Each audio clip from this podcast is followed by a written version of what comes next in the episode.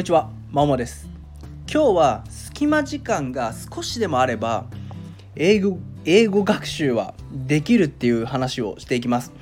まあ、これを聞いてる人の中には、まあ、もしかしたら英語学習を始めようと思っているけれどもなかなか時間ないなって人いると思います。気持ちわかります。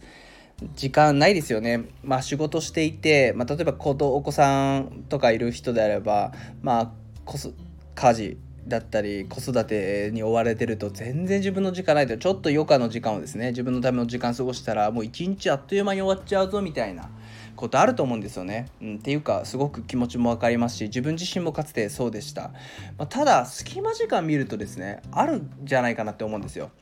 ないことはないと。本当に5分空いてる時間がないかって多分あるんじゃないかなっていうふうにですね、えー、そんな気がしますと。で5分もあればですね英語学習できます。はい、まあ、例えば具体的に言うと、まあ、単語学習とか、ま、冊子でもいいしスタースターサプみたいな感じでアプリでもいいんですけども5分あればですね何個か覚えられると思いますね、まあ、10個ないし10個ぐらいは覚えようとも覚えられるし単語学習はできますと。であと文法ですよね。文法であれば、まあ、正直文法書って言ってもいろいろあると思うんですけども、まあ、例えばですね個人的におすすめなのが、ま、全然英語学習してなかったと。でも学生時代の貯金ほぼないなって。とはいえ文法が必要だとは分かってるけどもなんか一から学校学生が使うような教材で学ぶのちょっとなっていう子は人ではですね。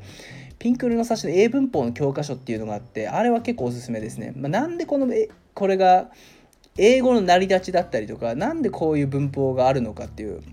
のが歴史的な背景から紐解いてくれるような本ですっと腹落ちするんでそうすると英文法の知識もちょっと読書感覚で5分前は数ページ読めるんで、まあ、それ分知識つけますよねっていう話です。で私がよくやっていたのが、まあ、過去車で通勤をしていたんですね、まあ、通勤時間ですね。この通勤時間って意外とですね使えていて車通勤で正直ですね、まあ、た何もやることない人であれば私がやっていたのは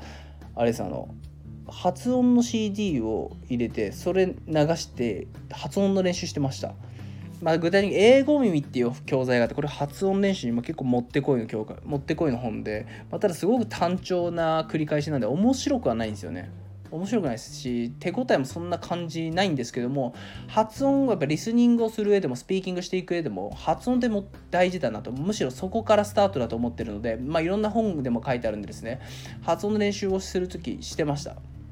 車通勤でそれ以外にも今電車通勤なんですけれども電車通勤の時は、えっと、イヤホンつけてリスニング教材聞いてやりとかするんでほんと5分ないし20分ぐらいあれば英語学習絶対できますし通勤時間をいかに活用するかっていうのもですね結構大事なんじゃないかって結構肝だなっていうふうに思いますね。はい。あとはえっとそもそもこれいるかっていう作業あると思うんですよ。なんかずっとだらだら YouTube 見ちゃうとかなんか要は別にそこまで興味ないけど漫画ないしドラマ見ちゃうみたいなあると思うんですよね。私もあってまあ面白いっちゃ面白いです。よエンタメって。本当に面白いとは思うんですけども本当にこれやる必要あるんかなみたいな。これ本当に自分楽しんでやってんのかなみたいな疑問を持つことであこの時間いらねえなみたいな。これやる必要ねえなっていうとその分英語学習に当てられることができるんで、まあ、隙間時間が少しでもあれば英語学習できるんですよ。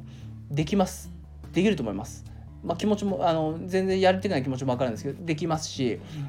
5分もあれば何でもできます。何何何でもは言い過ぎですね、えー、ある程度できますし、まあ、まずは隙間時間。本当日々の時間の使い方するとちょっと何気ない時間ってあると思うんでそこでまず活用するっていうのが一つですしあとはあれですね。えっと、まあ、さっきも言ったようにそもそもこの過ごし方いるんかなみたいな。これやる必要あるんかなっていうことで時間を削ることができるんでそれを英語学習に当てればまあいくらでも本当1時間ぐらいはですねどんなに忙しい人もあれ確保しようとも確保できるんじゃないかなっていうふうに思います。なんかちょっとマウント偉そうな感じになっちゃいましたけども。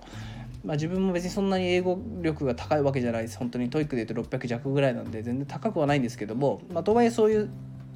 もともとは本当300もいかないから本当中学1年生とあんま変わんないぐらいに英語力から、まあ、ある程度英検で言うと2級近く高校卒業近くまではなってきてるんでだいぶ1年弱ですちょいで成長してると思うんで、まあ、少し参考になるんじゃないかな。これから英語学習を始めようと思ってる方とか、まあ、始めてはいるけどなかなか時間確保できないなっていう方はですねこれ聞いていただけ、まあ、これを参考にちょっと